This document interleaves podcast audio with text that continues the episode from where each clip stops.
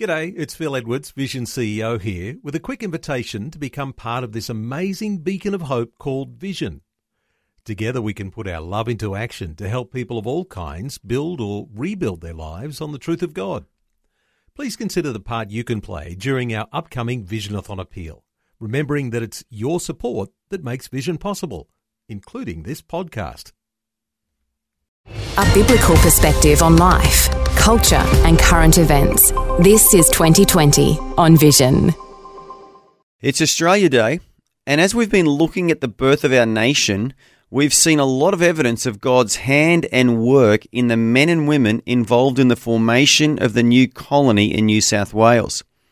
The appointment of Australia's first chaplain, the Reverend Richard Johnson, is another example of God working and moving through his people to create a colony where he would be able to move and do his will in the years following the establishment of the colony. Johnson was appointed chaplain of the prison colony at New South Wales in 1786.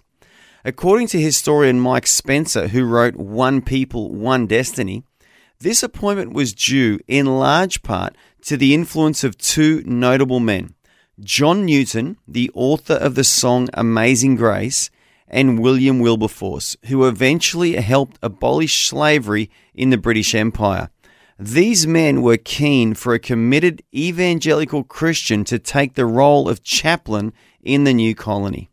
I don't think really Christians, perhaps in Australia and New Zealand, really understand where their heritage actually came from. And, and I think possibly they don't even understand that it, that it has a biblical foundation.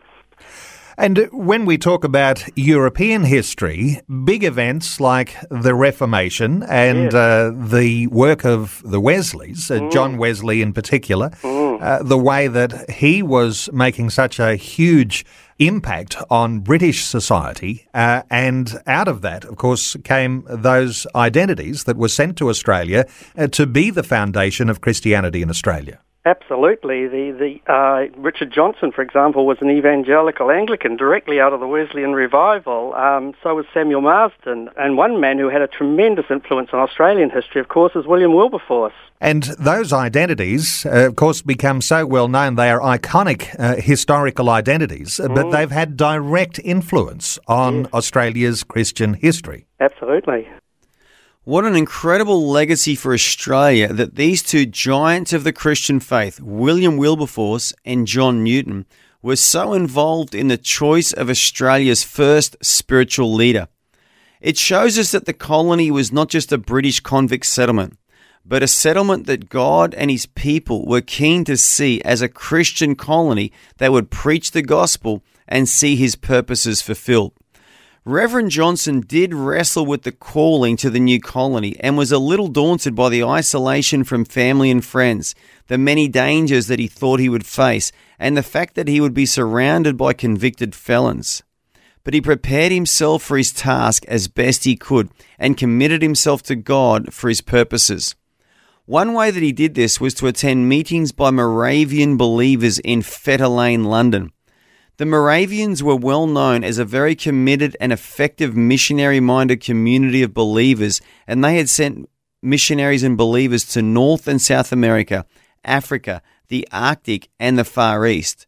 Johnson said that he attended their meetings to quote, learn what was required in a missionary and to covet their prayers that he might be a blessing both to convicts and savages. Johnson and his wife Mary sailed with the First Fleet and arrived in Australia in 1788. In addition to guiding the spiritual life of convicts, soldiers, and settlers in the new colony, Johnson was charged with providing education to the convicts.